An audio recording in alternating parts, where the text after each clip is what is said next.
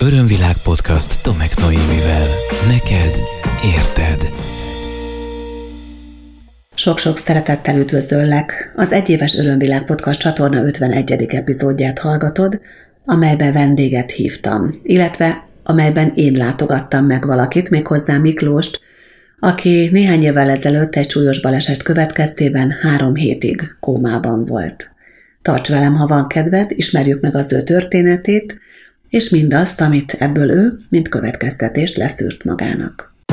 Örömvilág podcast. Neked érted. Hát azt javaslom, hogy kezdjük valahol az elején.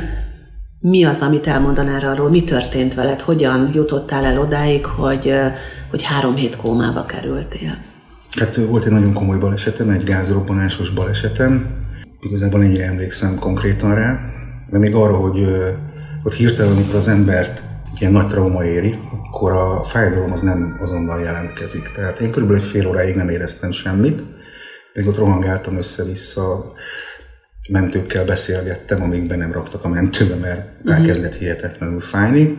És akkor mondták, hogy lefektettek egy ilyen, nem tudom, hogy hívják, ez égési, égési sérültek alá teszik nejlóra, és akkor már nyomták belém rögtön a fájdalom csillapítót, és utána kb. egy három-négy hét múlva ébredtem föl uh-huh. legközelebb. Ezt hogy képzeljük el? Nyilván nem szeretnék így a, a, olyan részletekbe belemenni, miről nem szívesen beszélsz, de amikor azt mondjuk, hogy gázrobbanás, akkor az embernek ilyen tólig nagyon sokféle gondolata támadhat. Ez, ez valami nagyon komoly dolog volt? Tehát ez egy épületben történt, vagy szabadtéren történt? Ez épületben történt, igen. Aha. Igen, igen, igen, igen. Tehát mondhatjuk azt, hogy komoly. És közel volt hozzád ezek szerint közel, nagyon. Hát a testem 69%-a égett meg igazából. Ez egy olyan szám, amire azt szokták mondani, hogy e- ebből már nem lehet kijönni. Tehát 69%-nál nem is nagyon tudnak általában már mit kezdeni az emberre. Hogy történt, hogy veled mégis lehetett? Én is azt hallottam, hogy 40%-tól elméletileg halálos.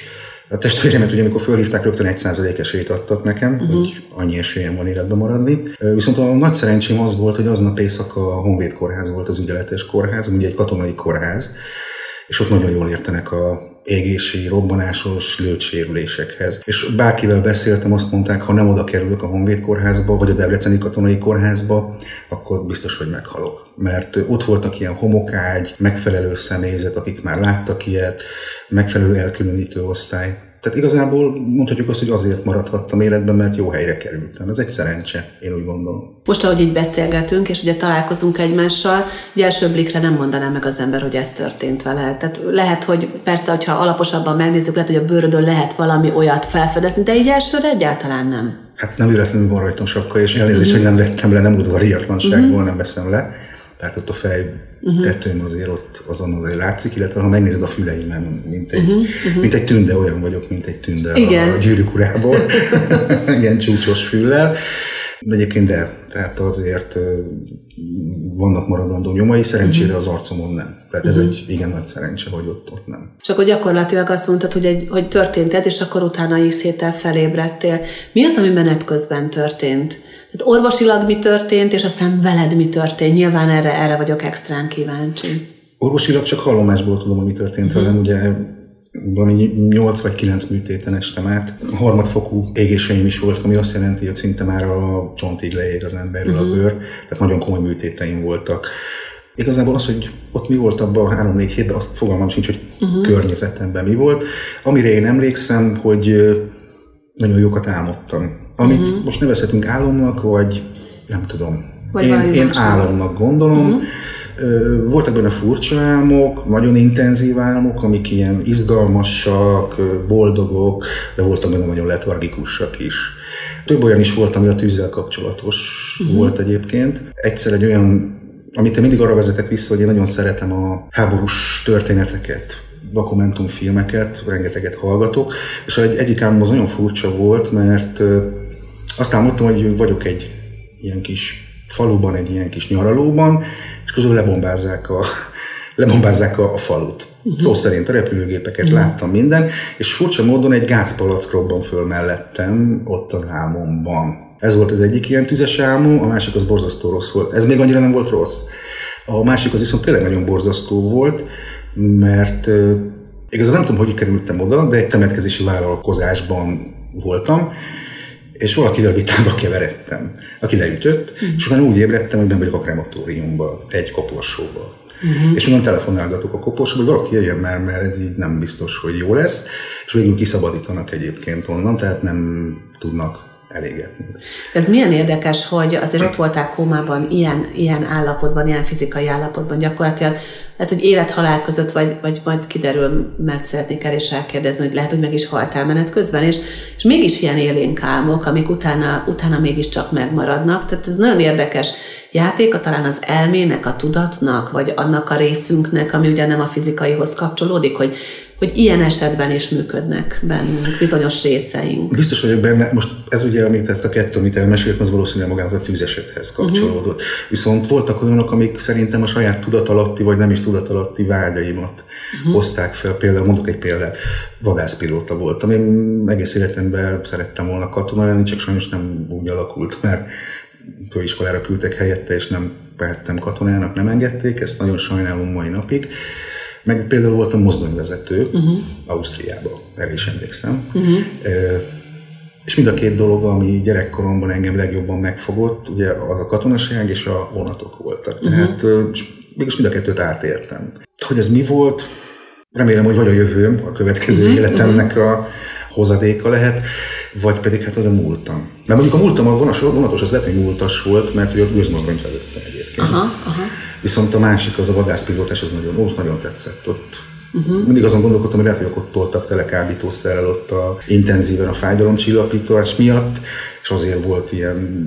Igen, épp ezt akartam kérdezni, hogy amennyire gondolom azért rakosgattad össze magadban azt a három hetet, ami mondhatnánk, hogy kiesett, de ezek szerint azért egy meglehetősen intenzív tudati állapotban voltál, hogy mennyire lehetett párhuzamban a külső, idézőles valóságos világgal az a belső tartalom, amit te megéltél ez alatt a három hét alatt? Hát sajnos nem hiszem, hogy vadászpilótának elvittek abba a három hétbe, de voltak olyanok, amik viszont utólag kiderült, hogy észleltem a külvilágot, mert az egyik barátomnak az édesapja az a Honvéd kórházban külföldi mentős. Ez ugye azt uh-huh. jelenti, hogy ő külföldi jár ki betegeket hazahozni Magyarországra.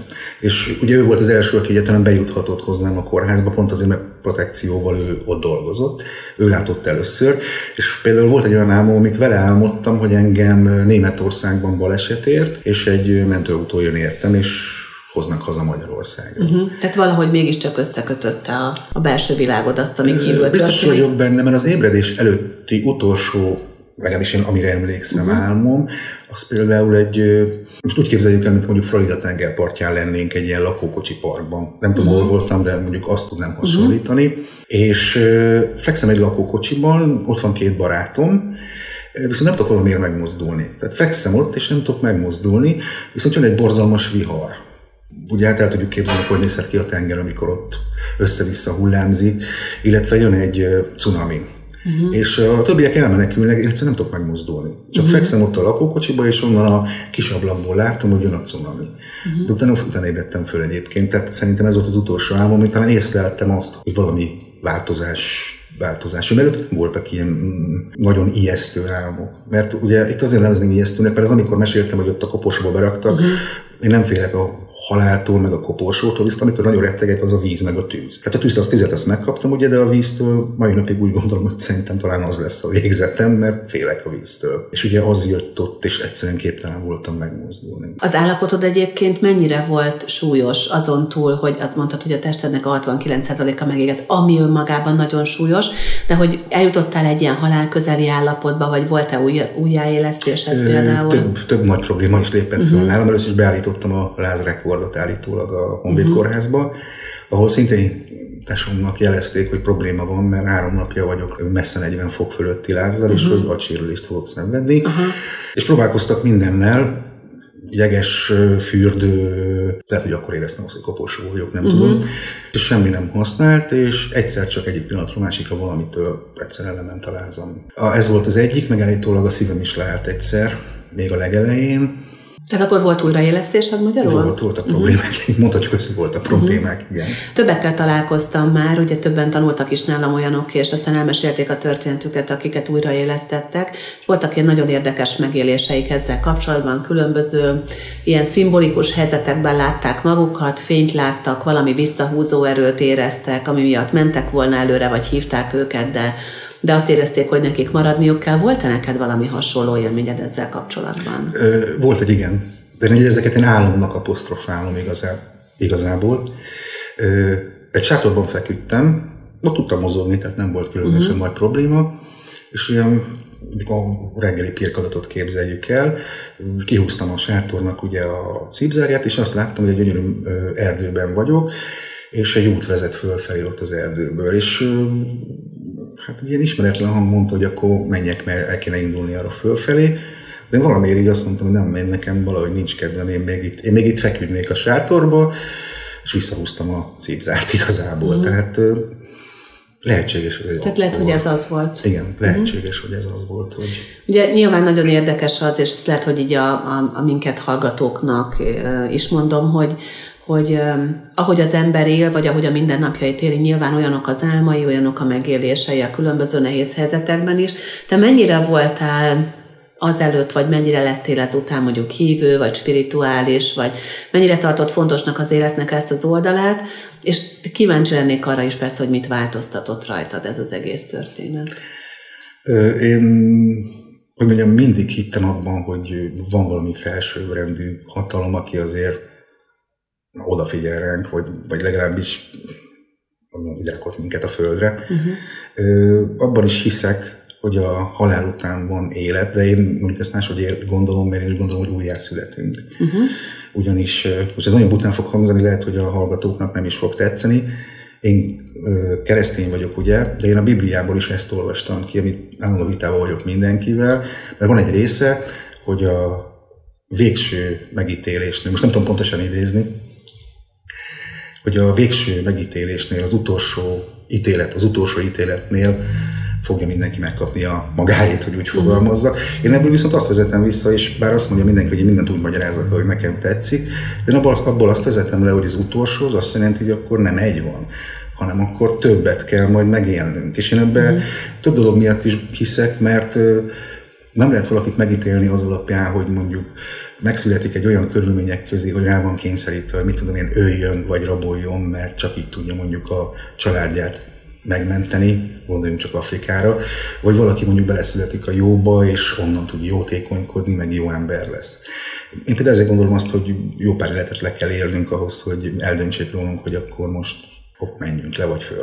Hát akkor van egy sajátos, hát mondhatjuk az kicsit ilyen spirituálisabb szemléleted a világra. Azt megelőzően, mielőtt történt veled ez az eset, te hogy élted az életedet, és hogy éled azóta? Tehát mi az, amit konkrétan változtatott rajtad mindez?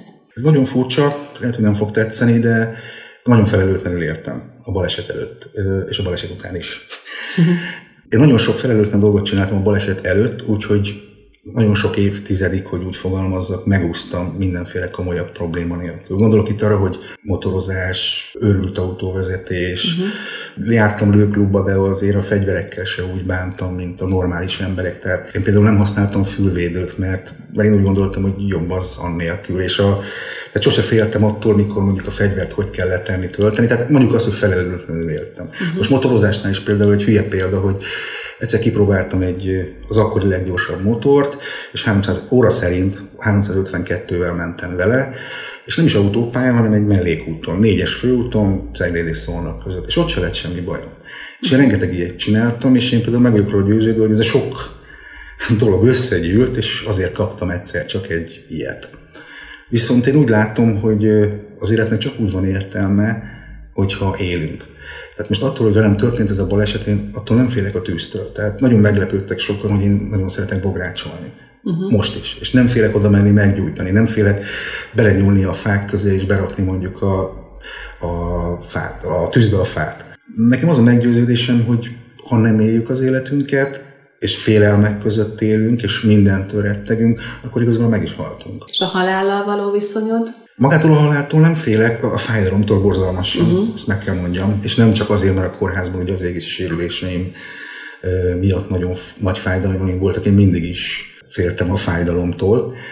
De ugye, ahogy így meséltem neked, hogy hogy vezettem, meg miket csináltam, magától a, a halálnak a pillanatától, attól nem.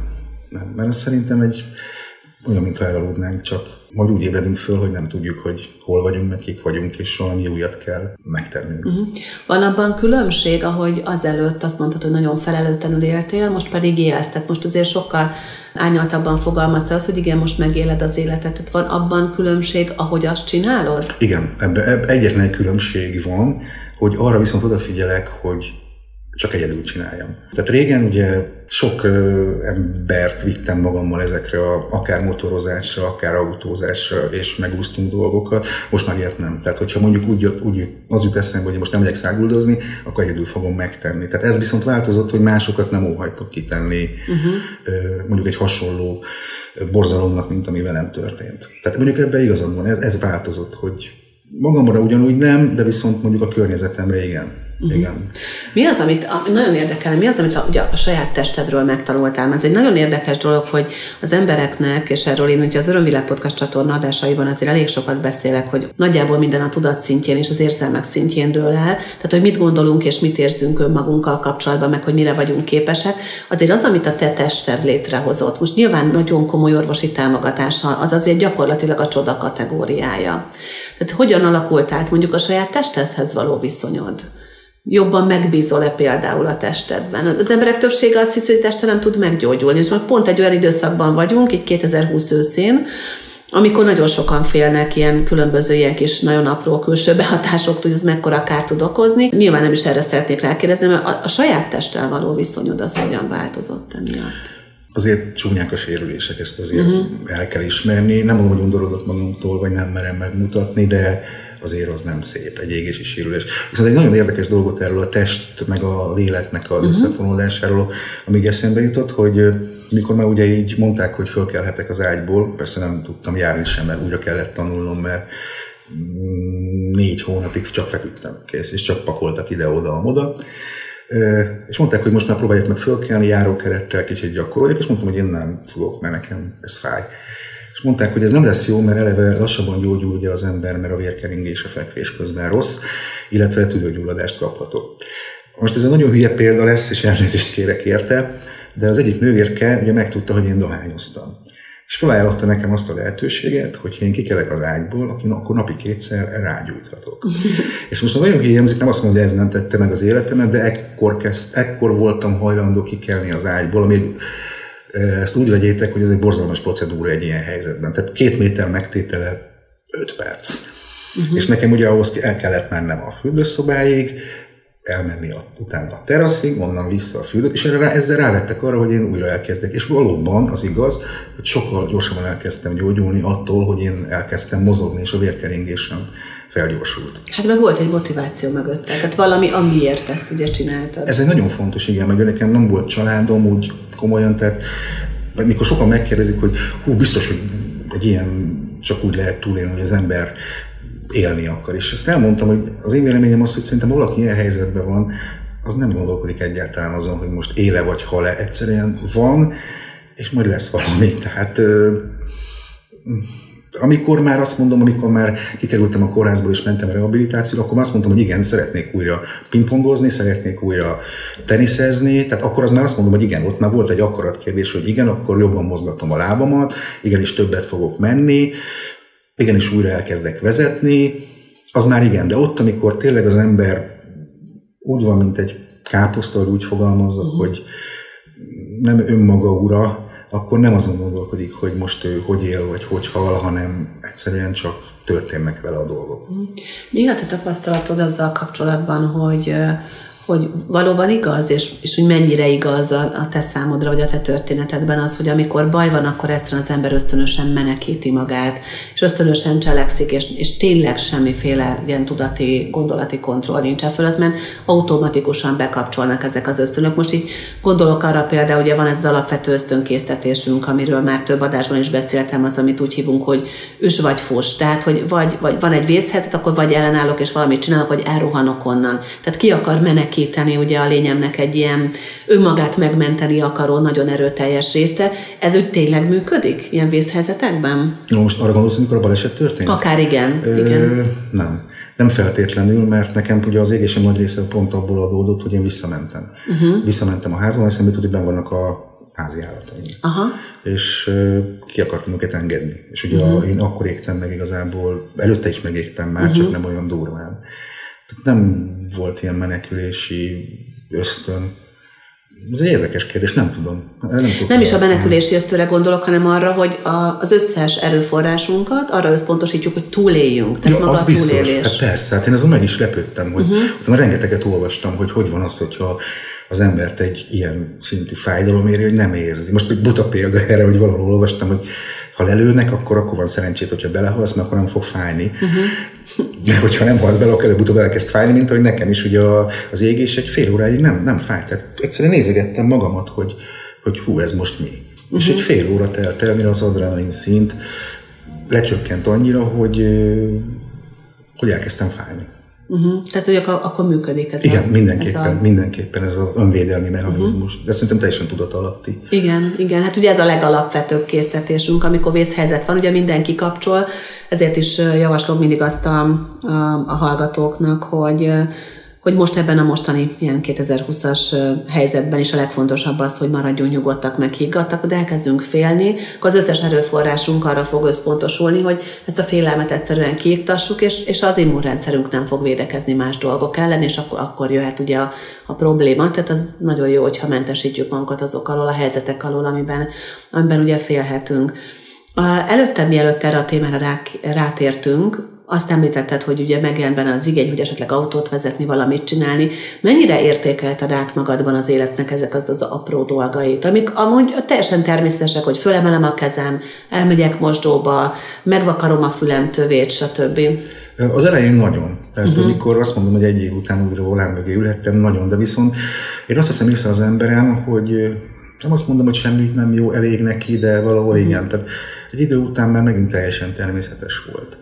Az elején, mondom, borzasztó jó érzés volt újra mondjuk teniszütőt fogni az embernek a kezébe, újra volán mögé ülni, hogy ő vezet, de mondom, ez körülbelül egy hónapig tartott, utána már természetes volt újra, hogy ezeket meg tudom csinálni. Uh-huh. Szerinted miért történt ez veled? Hát azt, mint az előbb említettem, hogy túl sokáig kísértettem a sorsomat. Ja, és egyébként nagyon fontos, hogy én kaptam utolsó kenetet is, uh-huh. a kórházban. És furcsa, mert nem a fejemre kaptam, mert ugye a fejemre uh-huh. nem lehetett a fejemre, uh-huh. hanem a vállamra. És a barátom, aki behozta a papot, mondta, hogy a, hogy a pap is teljesen elszörnyedt, és alig merte feladni a kenetet. Tehát, uh-huh. hogy nincsenek hozzászokva az emberek azért uh-huh. az ilyen komoly uh, sérülések látványához. Uh, tehát nem véletlen, sokszor azon gondolkodtam, hogy lehet, hogy nem véletlen, hogy az emberek nem állnak meg segíteni, a, hogyha valamit baleset történik, mert szerintem nem is az, hogy ők felelőtlenek, hanem egyszerűen szerintem félnek a látványtól, vagy félnek, hogy mivel kell szembesülniük. Uh-huh. És ha amelyet a segítségnyújtás, akkor azok, akik ott voltak körülötted, mert nyilván volt egy személyzet, aki abban az, az időszakban, akár a, a, a, amíg kómában voltál az alatt, akár az utána lévő rehabilitációs időszakban, vagy még ott a, a lábadozásban, esetleg a kórházban segítettek. Amíg kómában voltál, addig őket érzékelted, és tudtad őket azonosítani azután, hogy felébredtél? Tehát érezted nem. azt, hogy ki volt körülötted? Nem, az, hogy ki, azt nem. Nem, de uh-huh. az, hogy mondjuk a, test, a testalkatukat igen, mondjuk úgy fogalmazni. Tehát igen. volt valami érzékelés akkor valami erre? volt, mert a testalkatukat, az arcokat nem, uh-huh. de a mhm. testalkatukat igen, hogy most nagyobb darab, vagy vékonyabb, uh-huh. vagy izmosabb, mert ugye volt itt férfi ápoló is, aki egyébként nagyon aranyos volt, nagyon vicces volt, tehát egyszer, amikor közöltem vele, hogy ez nekem nagyon fáj, kérek fájdalomcsillapítok, akkor közölte, hogy nézd már körbe, van egy akkora szobád, mint másnak a háza, tévé, terasz, hűtő, konyha, azt mondja, hogyha nem fájna, akkor szállodában lennél. Tehát ő például nagyon vicces, vicces volt. De ugyananyos volt egyébként mindegyik. Ha már a viccet említed, a, a, a humornak van jelentősége ilyen szempontból, amikor az ember nehéz helyzetben van? Egyáltalán most inkább azt mondom, hogy térjünk át egy picit a lelki részére, mert a fizikai részét azt így megbeszéltük, hogy, hogy lelkileg ezt túlélni, ezen túl lenni, ezen átlendülni, ezen tovább lépni lehet, vagy hogy lehet? Erre azért nem tudok válaszolni neked, mert én mai napig még nem mondom azt, hogy megrémültem volna ettől. Sőt, sokszor azt éreztem, hogy az emberek így nem is piszkálódásként, de, így, de végül is piszkálódásként mondjuk próbáltak nekem beszólni. És akkor én mindig mondtam, hú, mi van a kezeddel, meg hú, hogy néz ki, meg akár, és akkor mindig ilyen viccesen el tudtam ütni, figyelj, én annyit értem, hogy már kiégett ember vagyok. tehát, hogy el, tehát, hogy valahogy ilyen fanyar, hát inkább azt mondom, fanyar és cinikus humorral valahogy le tudtam szerelni a környezetemet, és valószínűleg mivel békén hagytak, uh-huh. és nem hagytam, hogy ők ezt tovább vigyék mondjuk ezt a kérdés folyamot, uh-huh. így szerintem nem, nem kellett annyira szembesülnöm vele. Uh-huh. Aha. Ha most ez, ez mondjuk egy amerikai filmben lennénk, akkor ilyenkor a kórházban már megszálltak volna téged a, a pszichiáterek, a pszichológusok, a rehabilitációs lelkisegítők, stb. Gondolom itt is kaptál ilyen segítséget, tudtál vele mit kezdeni, vagy akartál vele mit kezdeni? Ö, azzal a részével, ami történt velem, uh-huh. azzal nem, nem is nagyon akartak mit kezdeni, mert mintha nem lenne mintha még nem lenne semmilyen hatása, nem pedig lassan öt éve történt. Tehát mintha a posztraumás stresszt az kikerülte volna az agyam. Uh-huh. És most erre mondok egy, ezt, ezt most kivágom, vagy nem, uh-huh. kaptam ajándékba egyszer nagybátyámtól, egy elég komoly pszichológushoz elküldött, uh-huh. 35 ezer forint egy óra, ez volt a karácsonyi ajándéka, és az volt az érdekes, hogy fél óra után közölte, hogy ő nem vállal engem, uh-huh. mert hogy már annyira kialakult bennem egy védekező mechanizmus mindennel kapcsolatban, hogy nem tud már a egyéb problémáimon segíteni. És szerintem lehet, hogy ez a kialakult védekező mechanizmus segített azon, hogy ez a probléma se tudjon rajtam elhatalmasodni. Uh-huh. Tehát a gyerekkoromtól kialakult egy olyan bozalmas védekezés, ami még abban is segít, hogy ezt is meg tudjam, ki tudjam védekezni, hogy úgy fogalmazzak. Hogy ne az legyen, hogy úristen, én nem megyek emberek közé, mert hogy nézek ki, uh-huh. hanem akkor megpróbálom megtalálni a módját, hogy mondjuk akkor sapka. Pedig te lennél a csemege egy ilyen kihívásokat szerető pszichológus vagy pszichiáter számára, és azt mondod, na hát akkor itt van egy olyan eset, amit akár tényleg göngyölítsük egy gyerekkortól, mi vezetett ide, hogy volt, stb. Igen, de ő fél órát bírt ki ez Tehát én elkezdtem életemben először, amikor nagy uh-huh. Mhm. azt kérte tőlem, hogy ha már ezt kifizeti, akkor életemben egyszer legyek őszinte. Én nehezen vagyok őszinte egyébként. Uh-huh. Életemben először őszinte voltam. Bármit teszek, vagy bármi történik körülöttem, én tudok mellé gyártani egy olyan ideológiát, amivel én megmagyarázom, hogy az jó. Uh-huh. És ez lehet bármi. Lehet bármi. Uh-huh. Hogyha hinnél abban esetleg, hogy mindenkinek van egyfajta tanulási folyamata az élete során, és minden, minden minket ért nagy dologból valamit meg kell, hogy tanuljunk. És aztán azt mondtad, hogy abban hiszel, hogy utána jönnek még más újjászületések is.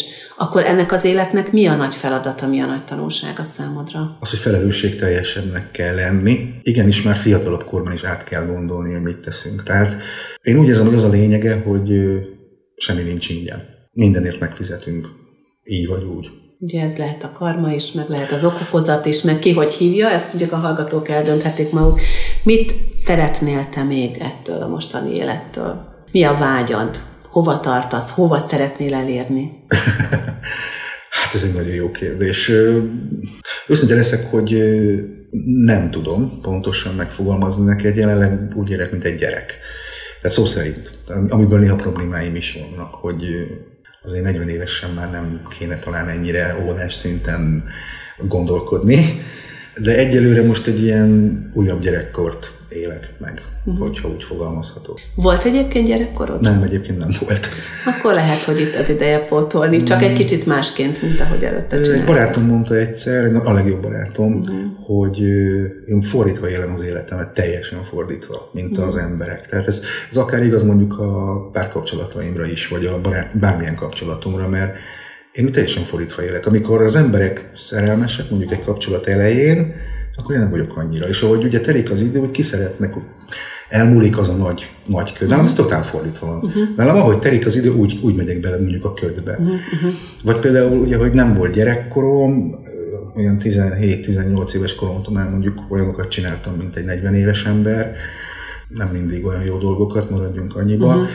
És most meg egyre inkább fejlődök oda arra a szintre vissza, hogy én mindig sose kértem senkitől segítséget, én mindent megoldottam, vagy így, vagy úgy. Uh-huh.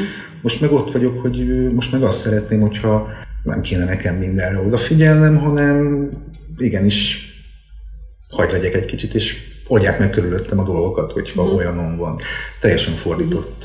Igen, ez nagyon érdekes, amiről beszélsz egyébként, mert ugye vannak olyan nézőpontok, pszichológiai és egyéb nézőpontok, ami szerint azt mondják, és ezt én is vallom egyébként, hogy az ember átmegy a saját élete során különböző fejlődési szakaszokon, gyermekek vagyunk, felnőttek vagyunk, és menjünk ugye a, a bölcs állapot felé, és hogyha valami kimaradt, akkor azt, azt valahol pótolni kell ahhoz, hogy te, a teljességet meg tudjuk élni. Úgyhogy ezért van ugye nagyon sokszor az, hogy hogy felnőtt emberek, akiknek nagyon hamar fel kellett nőniük, egyszer csak ugye visszacsatlakoznak, úgymond gyógyítani ezt spirituálisan, vagy nem tudom, ilyen önismereti téren azt szoktuk mondani, a belső gyermeküket, és ilyenkor én is azt szoktam például a saját klienseimnek javasolni, amikor valami miatt nagyon fel kellett gyorsan nőni, mert olyan volt a családi közeg, mert bántalmazás volt, vagy bármi, hogy akkor, akkor vegyük elő azt a belső gyermeket, és kezdjünk el vele játszani, gyógyítsuk meg, nézzük meg azt, hogy mi az ő baja valójában, mi hiányzott neki, és az valahol egyszerűen ahhoz, hogy azt a teljességet meg tudjuk élni, és tényleg eljutsunk az igazi felnőtt és aztán a bölcs állapotunkba, ahhoz ez, ahhoz ez valahol bele kell illesztenünk az életünkbe. Persze, ha ezt választjuk, mert ugye van szabad akarat. Igen, csak az a kérdés itt, hogy a környezet vajon elfogadja el. Azért ez egy nagyon lényeges mhm. kérdés uh-huh. szerintem. Hát igen, és akkor kérdés az, hogy kinek akarok megfelelni, önmagamnak vagy a környezet elvárásainak. Hát azért az ember nem akarja elveszíteni mondjuk a környezetét, uh-huh. azért, mert mondjuk mondjuk egy példát, a normális embereknek ugye családja van, gyerek, feleség, és nem akarja azt, hogy mondjuk este tízkor én fölhívjam, hogy menjünk el kocsikázni. Tehát uh-huh. amit mondjuk 18 évesen csinál egy ember, uh-huh. vagy, vagy üljünk le, és most egész éjszaka lövöldözzünk a számítógépen. Ugye azért arra is oda kell figyelni, hogy, mert az marha jó lenne szerintem, és akkor az emberek nagy része uh-huh. ki is tudna lábalni ebből, hogyha hogyha a környezet is támogatná őket ebbe, csak nem tudja, mert ugye nem mindenki ilyen hibbant, hogy nem élt uh-huh. gyerekkort, és most most akar élni, uh-huh. és ugye így nehéz megtalálni a megfelelő formot erre. Hát akkor én azt kívánom neked, hogy találd meg azokat, akikkel újra lehetsz gyerek, és akkor felhőtlenül szabadon, de azzal a felelősséggel, amivel sem önmagadat nem sodrod most már veszélybe, sem a környezetedet, és nagyon szépen köszönöm, hogy bizalommal elmondtad a történetedet, és arra bíztatom a hallgatókat, téged is, aki minket most hallgatsz, hogyha van saját történeted, esetleg valami hasonló veled is történt, akkor írd meg nekem, nekünk a podcastkukacörönvilág.hu e-mail címre, és a további adásokat ugyanitt megtalálod, a korábbiakat pedig ugyanitt visszahallgatod hallgathatod. Köszönöm szépen Én a is beszélgetést. Köszönöm. Én is köszönöm. Szia! Ez volt az Örömvilág podcast Tomek Noémivel. Hétről hétre új témák, érdekes nézőpontok a tudatosság útján járóknak. www.örömvilág.hu Témát ajánlanál? Podcastkukac örömvilág.hu